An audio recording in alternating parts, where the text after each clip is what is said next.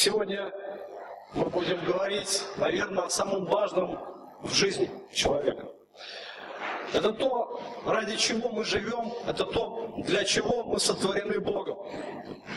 Это тема, которая, наверное, волнует каждого человека здесь на земле. Но проблема возникает в том, что отношение и понимание сути поклонения у людей совершенно разные. Сегодня мы будем говорить как раз об основании нашего поклонения, что такое поклонение и как можно поклоняться Богу. Вы знаете, что у людей, например, а, в евангельских церквях складывается какое-то однобокое понимание этого вопроса. Ну, например, когда мы говорим о поклонении на богослужение, а, в некоторых церквях даже есть такое, что существует группа поклонения. Ну, то есть выходят люди, начинают петь и говорят, вот они поклоняются. У меня всегда, всегда возникает вопрос, а другие же чем занимаются? Эти поклоняются, а другие что делают? Существует, как раз, ну я еще раз отмечу, что существуют разные а, понимания и разные отношения к поклонению Богу вообще у людей. Сегодня мы будем говорить о самом важном. Итак, а, каждому из нас необходимо иметь правильное понимание отношений. То есть очень важно, прежде чем поклоняться Богу, нужно знать вообще, что такое поклонение, да, сама идея поклонения. И чтобы а, иметь правильное понимание отношений, необходимо ответить на четыре ключевых вопроса. Постараемся на них ответить. То есть, во-первых, что такое вообще поклонение Богу? То есть а, определение, библейское определение. Второе, кто может поклоняться?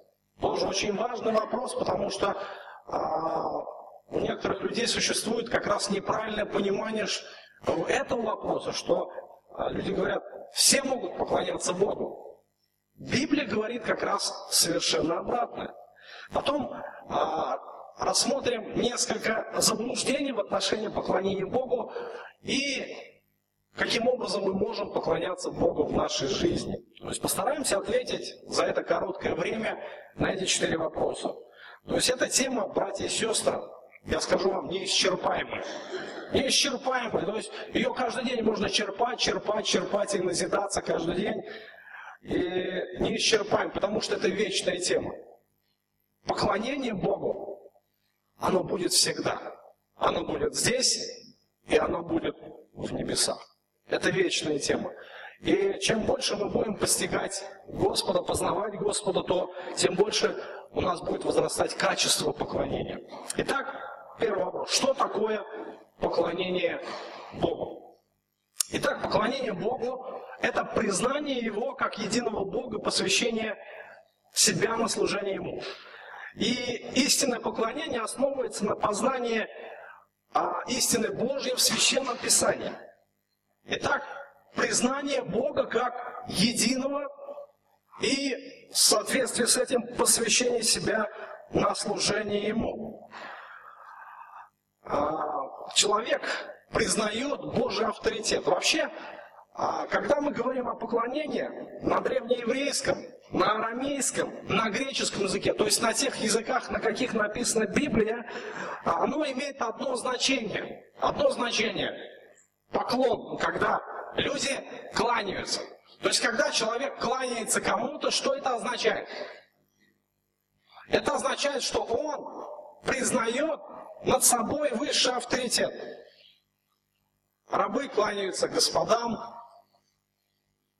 царям кланяются, потому что царь, он является э, превыше всех остальных из народа.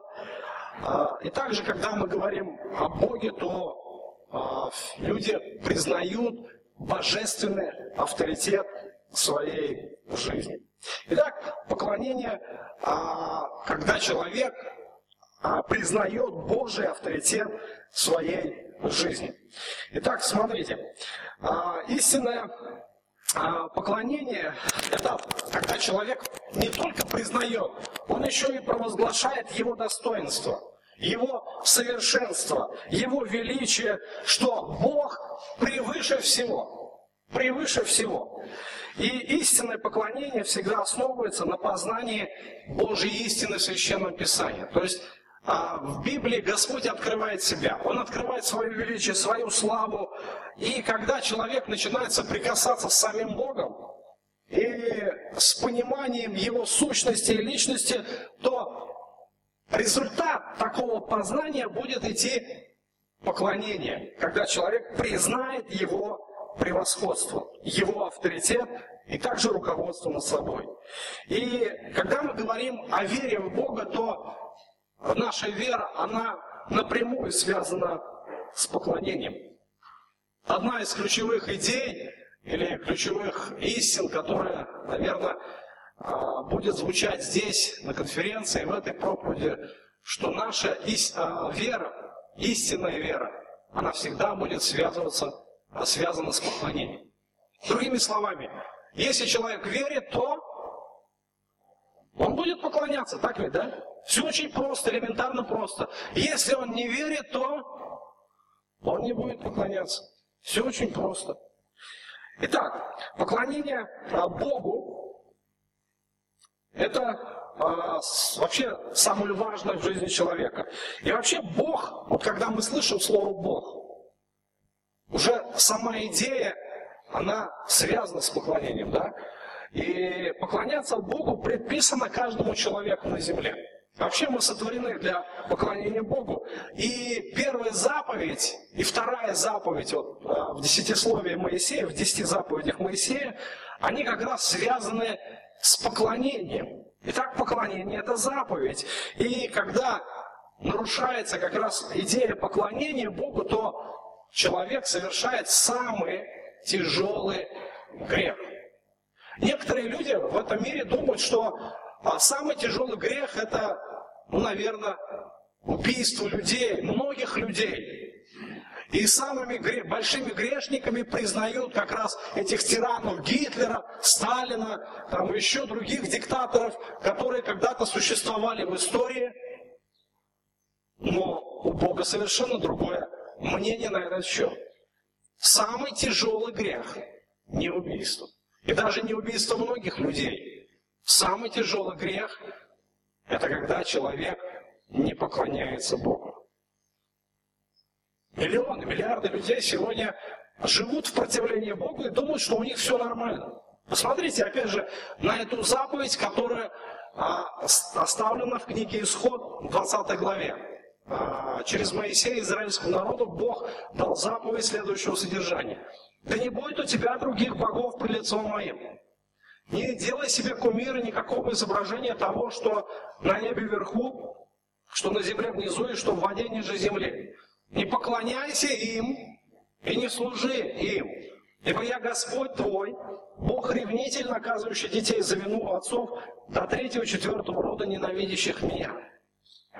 Посмотрите внимательно на эти строки, и вы увидите как раз важность этой заповеди. Посмотрите, Господь уделяет именно двум заповедям идею поклонения.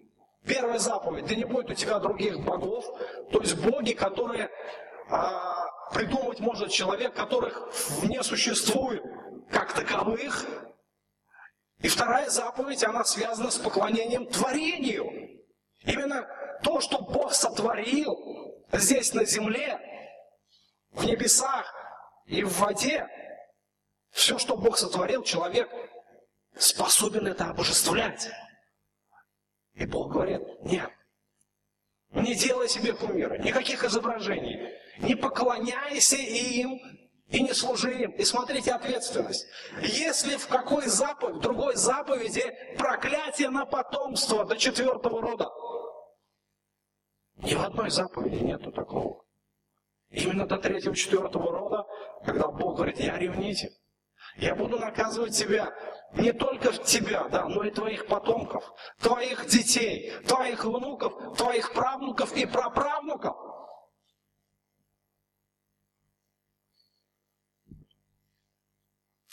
Эти две заповеди являются главными. Они стоят на первом месте, и остальные заповеди в десятисловии исходят как раз из этих двух. Они хорошо между собой взаимосвязаны. То есть это как бы центр, это основание, это стол, на котором держится все здание. Если убрать эти две заповеди, все остальное теряет смысл. Итак, истинная вера, она всегда будет вести к поклонению. И если человек не поклоняется, то он и не верит. Послание к римлянам апостол Павел тоже уделил а, вопрос поклонению. Смотрите, вот этот раздел в послании к римлянам, кто изучая Священное Писание, а, может увидеть это невооруженным взглядом. Он начинает говорить о нужде человечества в Евангелии. Это а, первый такой раздел, большой раздел, который а, продолжается до 3 главы 20 стиха. И он начинается именно с проблемы человека, который не поклоняется Богу. Не поклоняется Богу, хотя человечеству явлена истина Бога, истина Божья через рассматривание творений.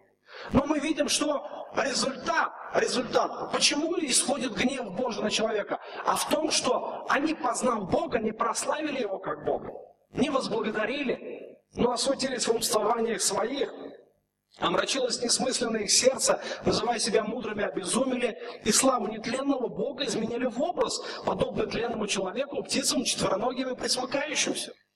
Посмотрите, вот как раз идет нарушение первой заповеди, второй заповеди, да? когда человечество, оно не поклоняется Богу. Человечество избрало другой объект поклонения, кроме истинного Бога. И когда мы говорим о Боге, то само понятие Бог, оно уже несет в себе идею поклонения. Когда речь заходит о Боге, то все понимают, что речь заходит об объекте поклонения. Но мы видим, что люди делают совершенно себе других богов. Избирают себе совершенно другие объекты поклонения. И славу нетленного Бога человечество отнимает и отдает другому. Мы можем привести множество примеров а, ложного поклонения. Например, а, например, разные каменные а, деревянные идолы. Мы знаем в древней истории очень много таких объектов поклонения. В Писании немало примеров поклонения различным статуям. Например, в греко-римском пантеоне было очень много таких богов, много изображений, много статуй. И Павел, помните, придя в Афины, он смутился. Он пришел в негодование, увидев столько идолов.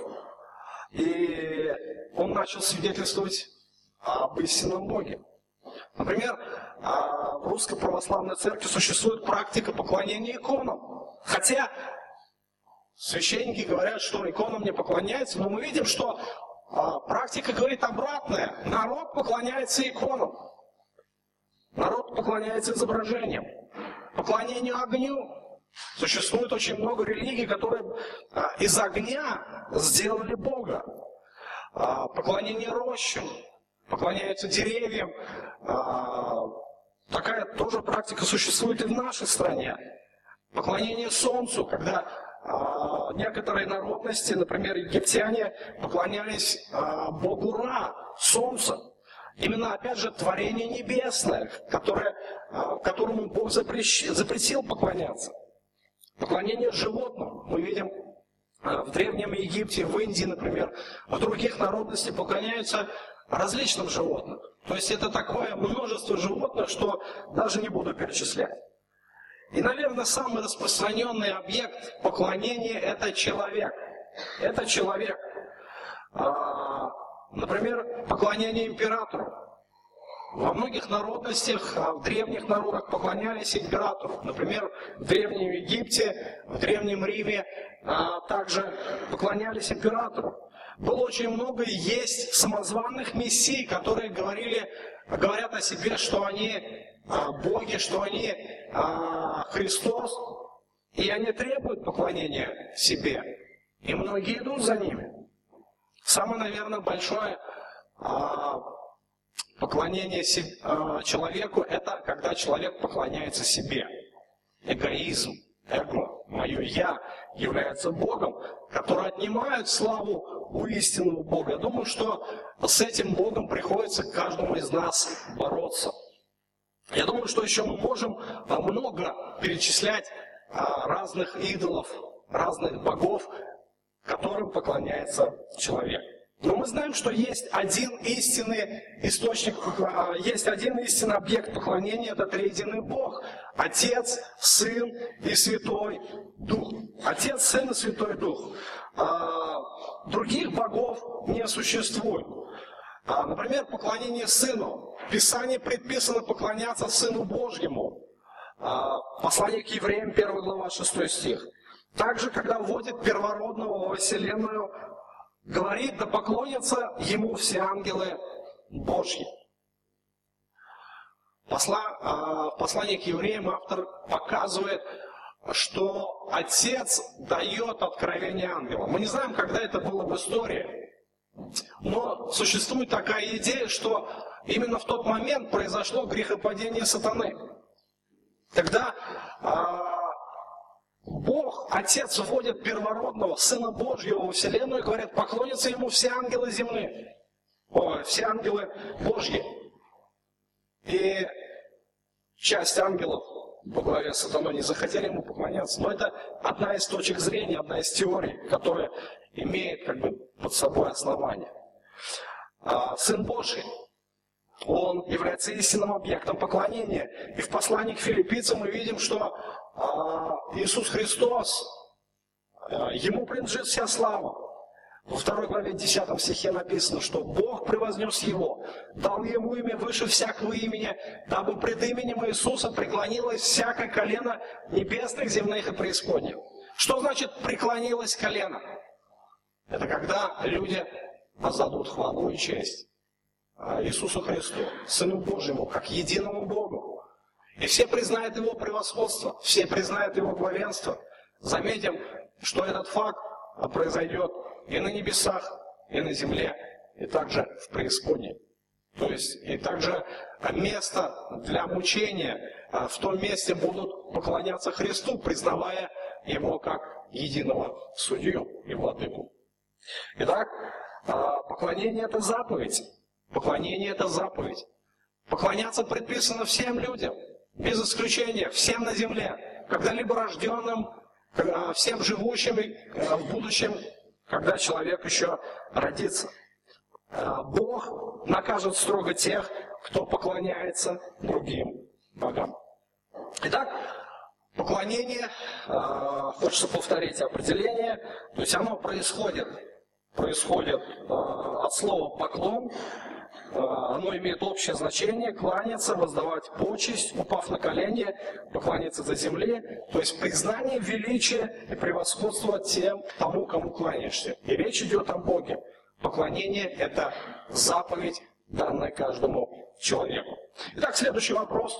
А, следующий вопрос.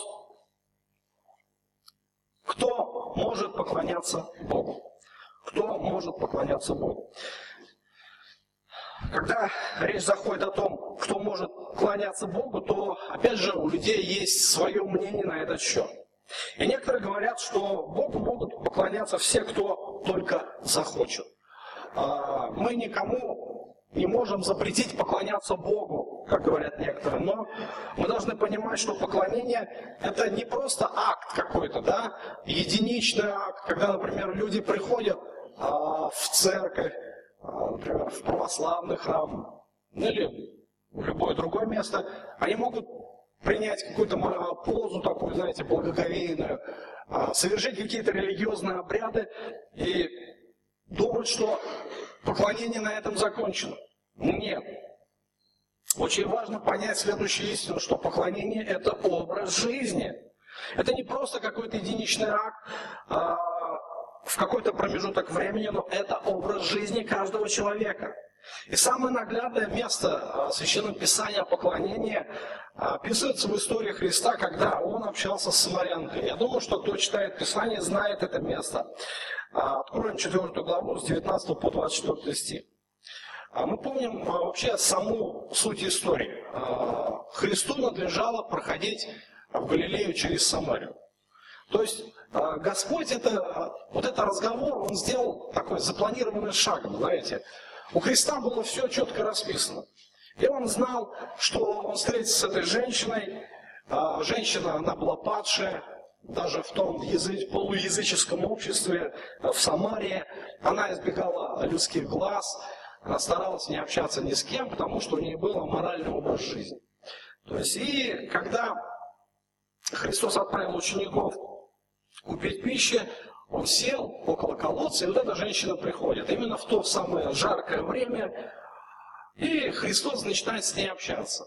Ее удивило именно само отношение Иисуса Христа, что он, ну, во-первых, мужчина, во-вторых, иудей. Он начал с ней общаться, с этой падшей женщиной. И у них, вот знаете, так вот, э, вот зашел разговор, слово за слово, и вот они подошли к теме поклонения. Когда Иисус а, показал ее образ жизни, аморальный ее образ жизни, ей не захотелось общаться на эту тему, и она начала вдруг говорить о поклонении. Женщина говорит ему, Господи, вижу, что ты пророк. Отцы наши поклонялись на этой горе, а вы говорите, что место, где должно поклоняться, находится в Иерусалиме. Иисус говорит ей, поверь мне, что наступает время, когда ни на горе этой, ни в Иерусалиме будете поклоняться Отцу. Вы не знаете, чему кланяетесь, а мы знаем. А, ибо спасение от иудеев.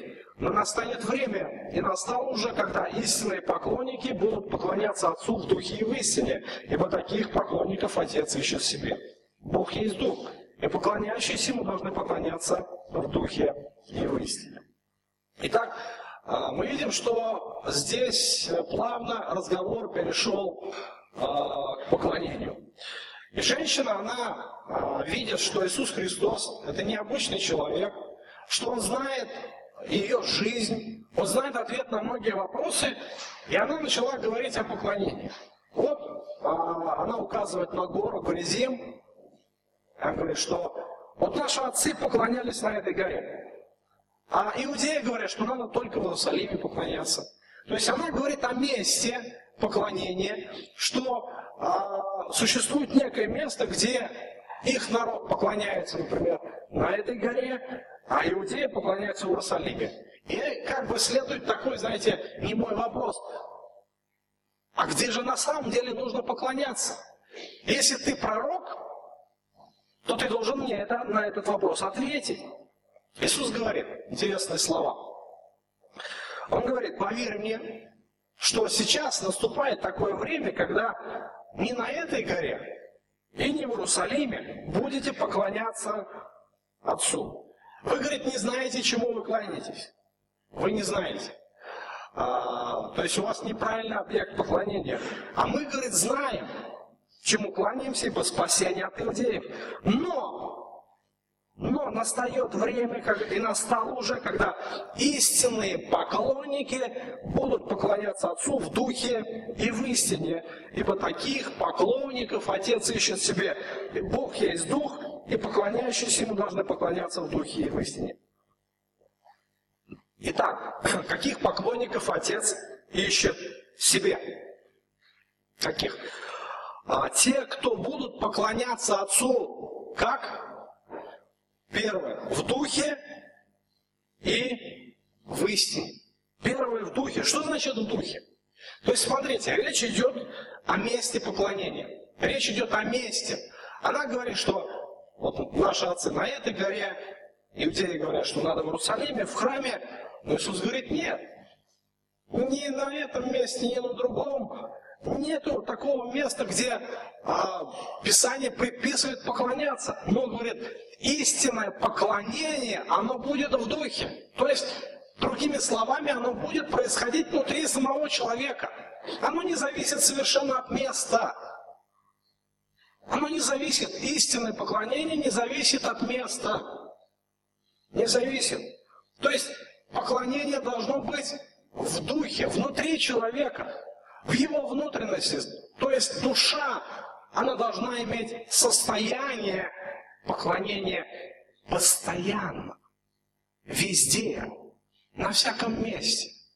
Без разницы. Вы находитесь здесь, вы должны поклоняться Отцу. Вы вышли с дома молитвы, вы должны поклоняться Отцу. Вы поехали домой, вы должны поклоняться Отцу. Вы вышли на работу, вы должны поклоняться Отцу. Вот оно в чем идея.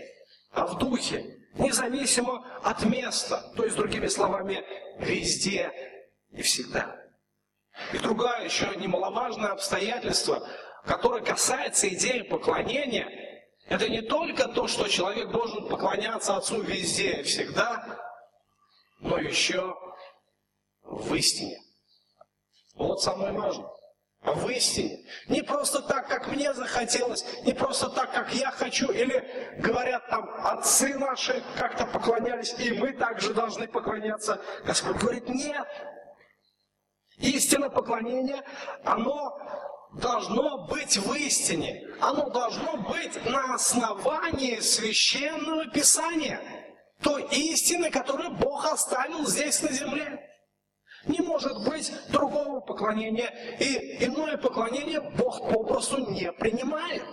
Я думаю, в Священном Писании вы найдете немало примеров, когда люди пытались поклоняться Отцу каким-то иным способом. Ну, например, а, помните дети Адама, Каин и Авель. Они оба принесли жертву, они оба пытались поклоняться Богу. Но что мы видим? Жертву Авеля Бог принимает, а жертву Каина отвергает. Почему, Господи? А потому что не в истине. Каин должен был принести кровную жертву. Он этого не сделал. И мы видим, что результат, когда а, Бог отверг поклонение Каина, мы видим, к чему это все привело. Здесь раскрылось внутреннее естество Каина. И это все привело к брату убийству. То есть он пошел и убил Авеля. Мы видим Надава и Авиуда, два священника, дети Аарона, первосвященника. В первый же день освящения Скинии, когда а, Скиния была освящена, когда огонь вышел и пожрал жертву, в этот же день, тот же самый огонь, он пожег, сжег этих людей. Почему? Писание говорит, что они внесли чуждый огонь. Именно они нарушили именно тот порядок, который установил Господь. И результат был плачевный. Мы помним а, фарисея мытаря. Помните, да? А, два человека вошли в храм помолиться, один фарисей, а другой мытарь. Оба человека молятся Богу. Оба человека поклоняются Богу. Но какие результаты? Фарисей Стал, молился сам себе так, Господи, я благодарю, что я не такой, как многие люди, обидчики, там, прелюбодеи, или как он тот мытарь. Я там десятину тебе даю, я там, пощусь два раза в неделю. А мытарь, он стоял в сторонке, он не смел поднять голову на небо, он пил себя в грудь и говорил, Боже, будь милостив ко мне грешным. Иисус отметил этих двух людей, двух поклонников – Заметьте, это были два поклонника, и он сказал, что вот этот пошел в дом оправданный, мытарь, а не фарисей. Бог оправдал мытаря, а не фарисея. Хотя эти два человека поклонялись Богу. Мы помним в книге пророка Исаия, Господь обличает израильский народ с самой первой главы. Он называет их народ Содомский, князья Гоморские. То есть это два развращенных города, и он приводит с ними такое сравнение, и он показывает им, что они приходят в храм, они совершают жертвоприношения, они совершают обряды, они соблюдают различные дни, а, субботы, праздники. Он говорит, мне это все ненавистно, я ненавижу ваши праздники. Кто вас заставляет топтать мои дворы? Не ходите сюда. Все дары ваши, жертвы ваши тщетны, все абсолютно бесполезно. Я, говорит, не хочу это больше видеть. Я не хочу это терпеть. Такое отношение Бога к поклонникам, которые не поклоняются Ему в истине. Вот это самое главное. Знаете, что сегодня а, мы можем думать о поклонении что-то свое. Можем слышать, а, как говорят об этом люди, можем придерживаться традиций, различных, которые существуют в разных народах, а также в разных церквях. Но мы должны помнить одно, что наше поклонение, оно должно быть основано на понимании Бога, явленного в Священном Писании. Оно должно быть в духе и в истине. И мы знаем, что а, через священное писание, через истину Бог открыл себя. И познание Бога – это вечный процесс. И наше поклонение – это вечное явление. Потому что по-другому и быть не можем. Познание Бога – это тоже а, будет происходить вечно. И очень важно помнить следующую истину, что чем выше будет наше понимание Бога, тем будет выше наше поклонение. И наоборот, мелкое понимание будет рождать мелкое поклонение. Чем больше я понимаю Господа, знаю Его, тем больше сердце мое будет трепетать пред Ним, и моя внутренность будет признавать Его авторитет. Итак, а, ключевая идея это то, что не все могут поклоняться, не все а именно только те, кто только поклоняются Отцу в духе и в истине. Исходя из этого, мы можем увидеть а, некоторые заблуждения. Мы рассмотрим всего два заблуждения, которые существуют в связи с поклонением Богу.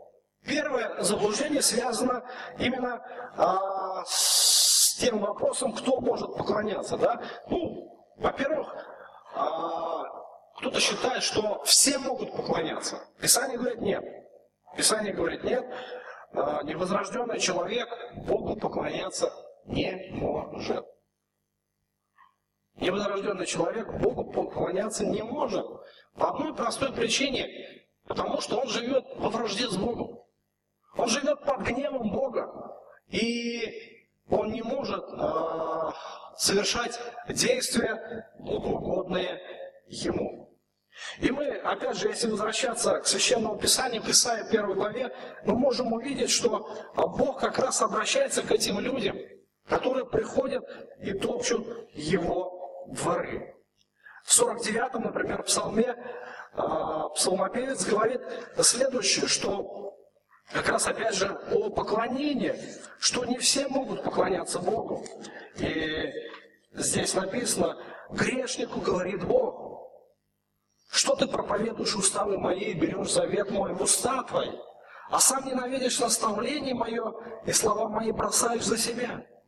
Когда видишь вора, сходишься с ним, и с прелюбодеями сообщаешься, уста твои открываешь на злословие, язык твой сплетает коварство, сидишь, говоришь на брата твоего, на сына матери твоей клевещешь. Ты это делал, и я молчал, и ты подумал, что я такой же, как ты, и запрещу тебя, представлю пред тобой, пред глаза твои грехи твои. Разумейте это, забывающий Бога, дабы я не восхитил и не будет избавляющего. Кто приходит, приносит жертву хвалу, тот чтит меня, и кто наблюдает за путем своим, тому явлю я спасение мое.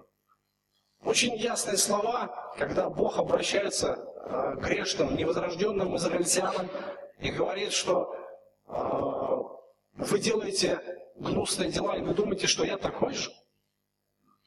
Опять же, мелкое познание Бога, оно связано с мелким поклонением. И результат а, непонимания личности Бога, непонимания Его путей, оно приводит именно к таким последствиям. Итак, а, религиозные действия невозрожденных людей – это неправильное понимание сущности а, Господа. Когда мы говорим, например, также о поклонении детей, могут ли дети поклоняться Богу? В истине и в духе. Кто-то, может, скажет, могут, но если мы берем, опять же, те же тексты Священного Писания, то у нас следует ответ – нет. Невозрожденные дети, невозрожденные дети, они не могут поклоняться. Это та же самая категория людей, что и остальные люди. Они не могут поклоняться. То есть, конечно, дети верующих родителей, они могут приходить с родителями, они знают Священное Писание, они умеют молиться, они ходят в церковь, И им проще как бы понимать, э, думать о себе, что они верующие. Но в этом бывает часто проблема, как говорят ДВРом, да? Они вырастают, и они остаются теми же грешниками. Если Бог не возродит их душу, они также останутся лицемерными фарисеями, поклонными поклонниками, и только милость Божья может возродить их. Итак, религиозные действия. Вот то же самое могут ДВР делать, да, религиозные действия. Прийти в собрание, петь, молиться, читать Библию, в воскресную школу ходить. Но вопрос, а угодно ли это Господу? Судите сами. Итак, а, религиозные действия невозрожденных людей. И следующее, одно из заблуждений, которое а, открывает Священное Писание в отношении заблуждения по поклонению, это а, религиозное действие с неправильными мотивами. Когда человек верующий, возрожденный, поклоняется с Богом, но имеет неправильную мотивацию. Например, помните, когда Иисус говорил на горной проповеди о праведности книжников и фарисеев, он говорил о лицемерной, о показной праведности. И он приводит три примера, когда ты творишь милостыню, когда ты молишься и когда ты постишься. Что ты должен делать? Ну, например, когда ты молишься. Не делай это как лицемеры, которые любят останавливаться на углах улиц молиться, да, или в синагогах, чтобы показаться молящимися пред людьми. Не делайте этого. Не делайте. А, пусть Господь сохранит вас от этого. Пусть именно ваше поклонение, а, ваши религиозные действия, они будут иметь правильную мотивацию. Мы чуть попозже поговорим об этом. И также а, помните историю Анании и Сапфира. Анания и Сапфира – это семья, была в первой Иерусалимской церкви, у самого ее основания. И когда э, церковь соединялась вместе, многие продавали имения, э, приносили излишки, клали к ногам апостолов, и все делили между собой. И знаете, это было естественно, это был нормальный такой процесс. И, конечно, может быть, те, кто приносил, много жертвовал, может быть, эти люди были в почете, ну, можно предположить. Возможно, здесь сыграла какая-то зависть или еще что-то. Ну, в общем, они тоже продали имение свое. Но не захотели отдать все. Оставили часть себе. Ну, наверное, славы хотелось. Чтобы их также почтили, и они принесли деньги, положили к ногам апостолов.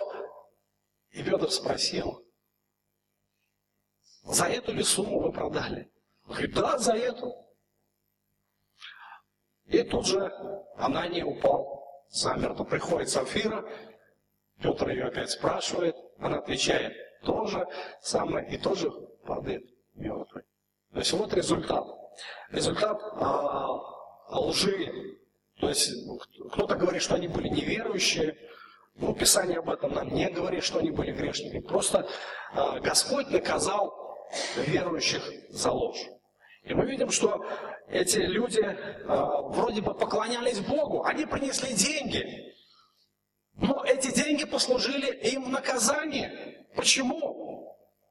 Почему? А потому что у них была неправильная мотивация. Вот об этом-то и говорит Иисус. Если вы что-то делаете, если вы жертвуете, пусть это не будет вашей славой, пусть это будет славой Божьей. Пусть Господь в этом прославится, чтобы у вас была правильная мотивация. То есть вот а, это а, неправильные мотивы, это, наверное, проблема, с которой а, сталкивается каждый верующий. Я думаю, что с этой проблемой сталкивается каждый из нас. Каждый из нас.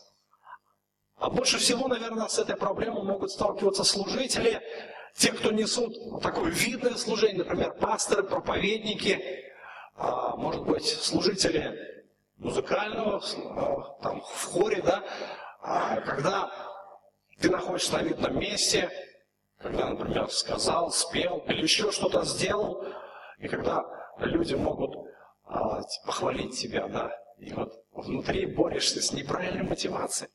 И когда ты присваиваешь это себе внутри, это уже проблема, это не является поклонением.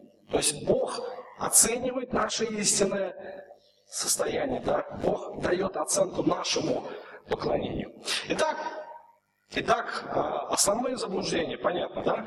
Религиозные действия невозрожденных людей, то есть люди, они пытаются что-то делать, совершать обряды. В нашем народе это особо видно, да, что многие а, люди, большинство людей очень религиозные, очень религиозные. Они совершают много обрядов, совершают разных религиозных действий очень много, но Бог говорит, это не поклонение. И также э, верующие люди, когда подходят к поклонению с неправильной мотивацией. Последнее. А каким образом можно поклоняться Богу? То есть это очень важный вопрос, наверное, с которым сталкивается каждый из нас. Когда речь заходит о вере в Богу, то непременно будет заходить речь о поклонении. Здесь очень важно разделить, разделить поклонение. Поклонение, оно не только в церкви, друзья. Поклонение, а, оно касается нашего повседневного хождения. Нашего повседневного хождения перед Богом. Каждый день. А, каждый день живем, то ли на работе, то ли дома. А где бы мы ни находились, мы должны поклоняться Богу. Это заповедь. И Господь требует поклонения. И также, а, когда речь заходит о поклонении, конечно же, непосредственно поклонение верующих людей, оно связано с поклонением в церкви, когда церковь вся собирается вместе. Поговорим отдельно о каждом. Итак, что значит поклоняться Богу каждый день? То есть личное поклонение, личное хождение перед Богом. Ну, наверное, а, если задать вопрос о личном поклонении, то наше поклонение в первую очередь связано с молитвой. С молитвой. Если человек молится, то есть признает свою зависимость от Бога, когда он общается с Богом, когда он выражает ему благодарность, когда он выражает ему восхищение и так далее, то есть есть разные молитвы. То есть это есть один из актов поклонения. Молитва – это не просто какой-то такой обряд, это состояние души. Состояние души, когда человек находится в непрестанном общении с Господом, где бы он ни находился. Итак, помните, поклонение в духе, да? В духе. Внутри. Внутри. То есть, если есть мое поклонение, значит, есть общение, значит, есть молитва. Молитва это не просто один раз молился, или, например, утром встал, перед сном, и перед едой. Это не поклонение.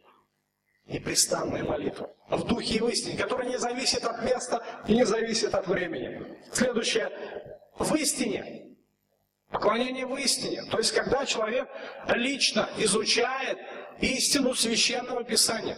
Когда он возрастает в познании истины Слова Божьего, когда он начинает изучать, исследовать, задавать вопросы, то есть он не просто читает Библию, он применяет ее в жизни. То есть это очень важно, братья и сестры, друзья.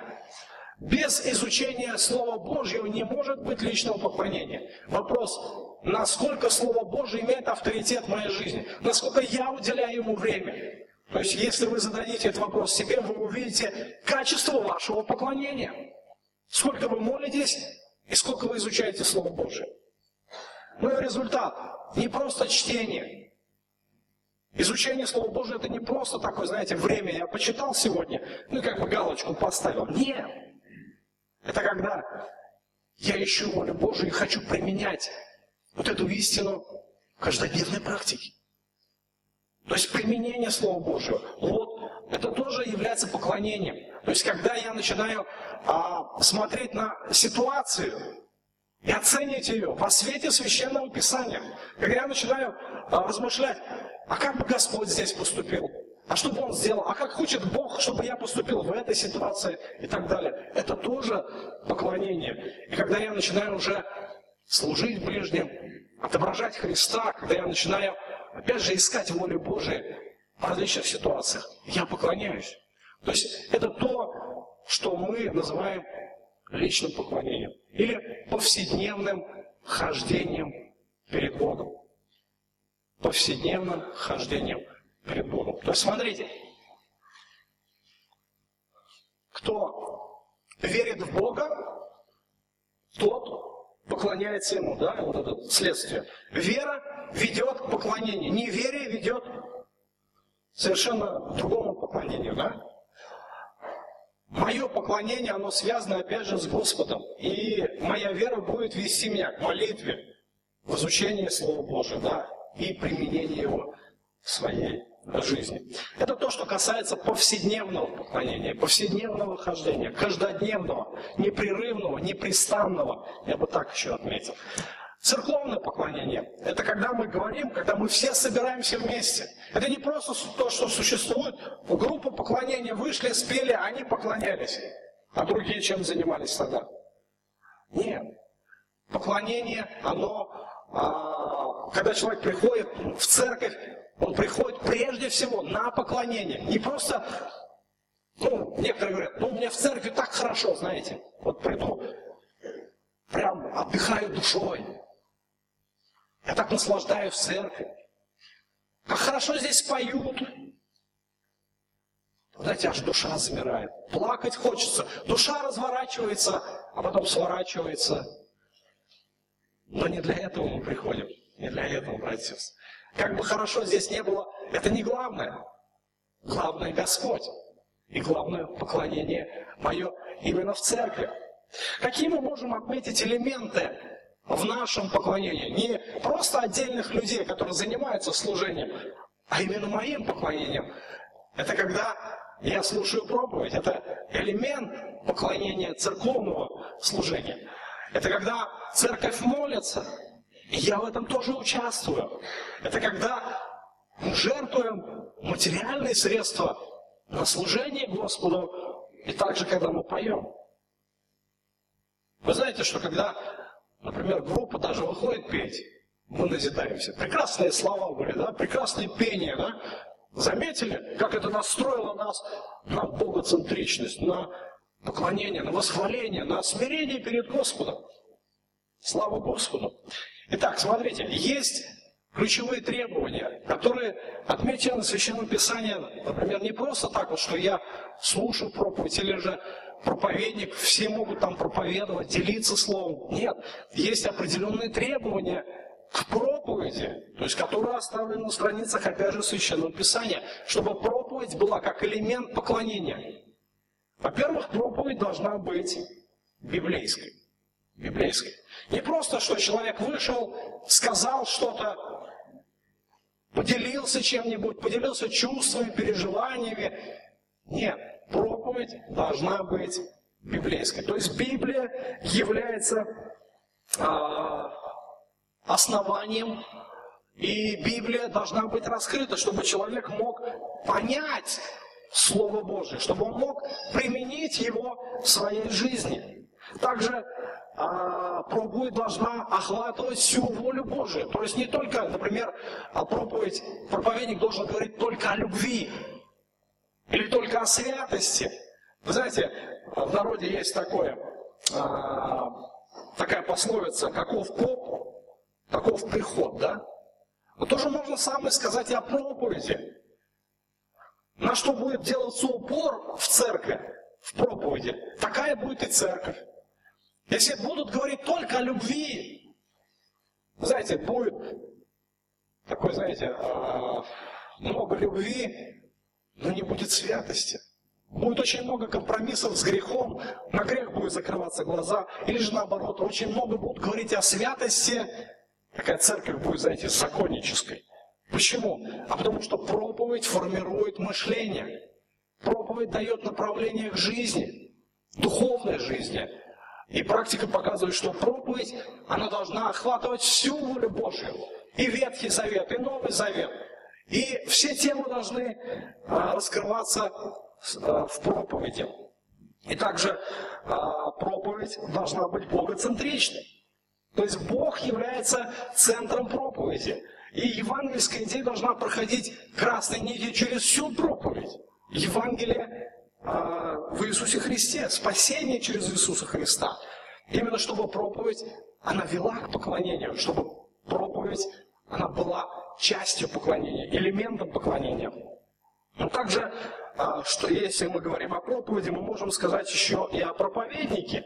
То есть проповедник это не просто человек, который ну, захотел почитать Библию и поделиться мыслями из Библии. Нет.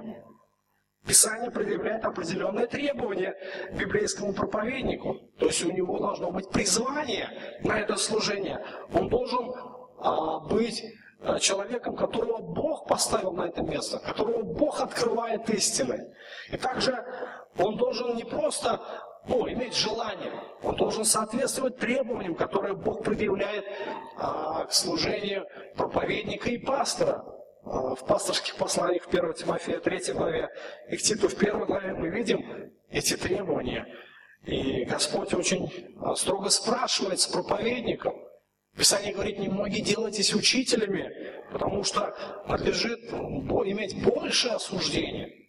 Знаете, что а, если у человека нет призвания, то чему он может научить? Чему он может научить? Если церковь не будет научена истине Священного Писания, церковь не сможет жить жизнью поклонения. И тоже один из таких важных факторов, которых мы видим в Священном Писании, именно касающийся идеи проповеди, что могут быть только мужчины.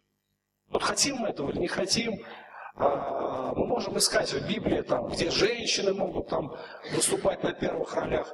Но есть требования именно со служителей, с пасторов, что могут быть только мужчины. Женщины могут тоже учить, но не с кафедры. Они могут учить только женщин. То есть об этом не будем говорить много. Чтобы проповедь была, а вела к поклонению, была частью поклонения, элементом поклонения, она должна соответствовать как раз этим критериям, требованиям. Следующее, песнопение. Тоже, наверное, один из таких немаловажных факторов. А, должно быть, наше пение должно быть основано на Писании. Чтобы поклоняться Богу, нужно поклоняться Ему как? Не только в духе внутри, но и как еще в истине, так ведь, да? То есть истина, она должна преподноситься в любом виде, то ли в форме проповеди, то ли через песнопение. Но если пение не соответствует, священ, слова песни не соответствуют истинам священного писания, то это пение не может быть актом поклонения Богу. Почему? Потому что не в истине. Вот это самое главное. Должно быть а, соответствовать Писанию. Поэтому, когда вы поете, когда вы поете, брат Виктор уже отмечал, вы должны вникать в слова, во что вы поете. Один из братьев сказал, один из служителей, что самым большим грехом, каким грешат христиане, это когда они поют, не задумываясь об этом. Когда слова песни говорят, например, о посвящении, а человек не посвящен, но он поет, он выражает это, он исповедует.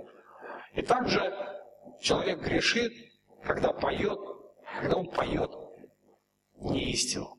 Это тоже очень важно, братья и сестры. Думайте, когда поете о чем-то, вникайте в то, что вы поете. А, пение должно вести к назиданию. Но я уже отметил, да, что назидание, которое основано на истине Священного Писания. Если в пении нет истины, оно не может быть актом поклонения. А, должно исходить из сердца. Тоже очень важно, а, чтобы был не просто а, пение, не только вызывало, знаете, восторг чувств от музыки, чтобы не было просто такой эмоции от э, ритма исполнения, но чтобы затронут был весь внутренний человек. То есть это и разум, когда мы назидаемся, когда мы вникаем в истину, это и чувство, конечно же. То есть, когда мы полностью а, затронут наш весь внутренний человек, а не только наши эмоции. Ну и также особые требования к певцам. То есть не все могут, например, находиться на переднем так сказать, плане, да, когда участвуют в песнопении. То есть, во-первых, все участвующие в служении должны а, соответствовать требованиям Священного Писания в 1 Тимофея 3 главе с 8 по 12 стих. О чем там говорится? А там говорится о диаконах. А кто такие диаконы? А диаконы – это служители служители. То есть не просто есть какой-то чин диакона, а есть именно форма служения, когда человек занимается каким-то ответственным служением. И я думаю, что самая правильная, самая правильная идея, что в церкви должны быть все диаконы на 100%. В церкви должны быть все диаконы на 100%. Первое послание Тимофея, 3 глава, а, с 8 стиха читаем следующее. Диаконы должны быть честны, недвоязычны, не пристрастны к вину, не коростолюбивы, хранящие таинство веры в чистой совести. Таких надо прежде испытывать, потом, если беспорочны, допускать на служение. Равные жены должны быть честны, не клеветницы, трезвы, а, верны во всем. Диакон должен быть муж одной жены, хорошо управляющий детьми, домом своим. Смотрите, здесь а, показаны требования как к мужчинам, так и к женщинам. То есть, когда речь заходит о женах, речь идет о женщинах, которые участвуют в служении. Здесь всего четыре требования. То есть, во-первых, они должны быть честные, не клеветницы, трезвые и верны во всем. Кому верны? Руководству церкви верны во всем. Они должны быть просто послушны и подотчетны. Все очень просто. А, то есть к женщинам эти четыре требования будет достаточно, чтобы допускать до служения. Это то, что касается песнопения. Следующее, музыкальное, а, материальное служение. Когда мы что-то даем Богу, братья и сестры, я уже говорил об этом, мы должны проверять прежде всего свои мотивы. Ради чего мы это делаем? Если вы хотите удивить Бога деньгами, напрасно стараетесь. Потому что весь мир принадлежит Ему. И те же деньги, которые Он дает вам, это тоже не ваши деньги, это Его. И если мы что-то даем Богу, пусть это будет для Его славы, а не потому, чтобы нас похвалили. А должна быть правильная мотивация. И, конечно же, когда мы что-то даем Богу, мы должны осознавать внутри, что мы зависим от Него. Это исповедание, исповедание нашей зависимости от Него. И последнее, кратко скажу, а, молитва, опять же, должна быть с правильными мотивами, в соответствии а, с, его, с Нагорной проповедью, когда Иисус Христос говорил о правильных мотивах в 6 главе. И также должна иметь библейское основание. Вот когда мы говорим о церковной молитве, вот истинное поклонение церкви, именно в молитве, оно должно иметь библейское основание, что также э, молиться, молиться могут все, но в публичной молитве могут участвовать не все. Об этом можно говорить отдельно. Итак, братья и сестры, э, наше поклонение. Поклонение э, – это когда мы признаем божественный авторитет. Когда мы признаем а, его превосходство. Когда мы признаем а, его величие, его славу, и, конечно же, мы исповедуем это превосходство. Когда мы говорим о поклонении, то должны помнить о том, что это заповедь, которую Бог оставил для каждого из нас. Бог оставил заповедь поклоняться. Да? И если кто не поклоняется Богу, то он нарушает как раз самую главную заповедь. Это самый тяжелый грех, который Бог будет судить. То есть это самый страшный грех, я бы так еще выразил. Это самый большой грех, какой может только делать человек, это не поклоняться Богу. Бог называет себя ревнителем ревнителем, и он способен даже наказывать детей до третьего, четвертого рода, которые ненавидят его. Поэтому, когда мы говорим о поклонении, Бог дает нам определенное направление, да, что поклонение должно быть в духе и в истине. И наше поклонение будет зависеть всецело, качество нашего поклонения будет зависеть всецело от того, насколько мы знаем Бога. Поэтому познавайте Бога, Помните о той прямой зависимости вашего познания и поклонения.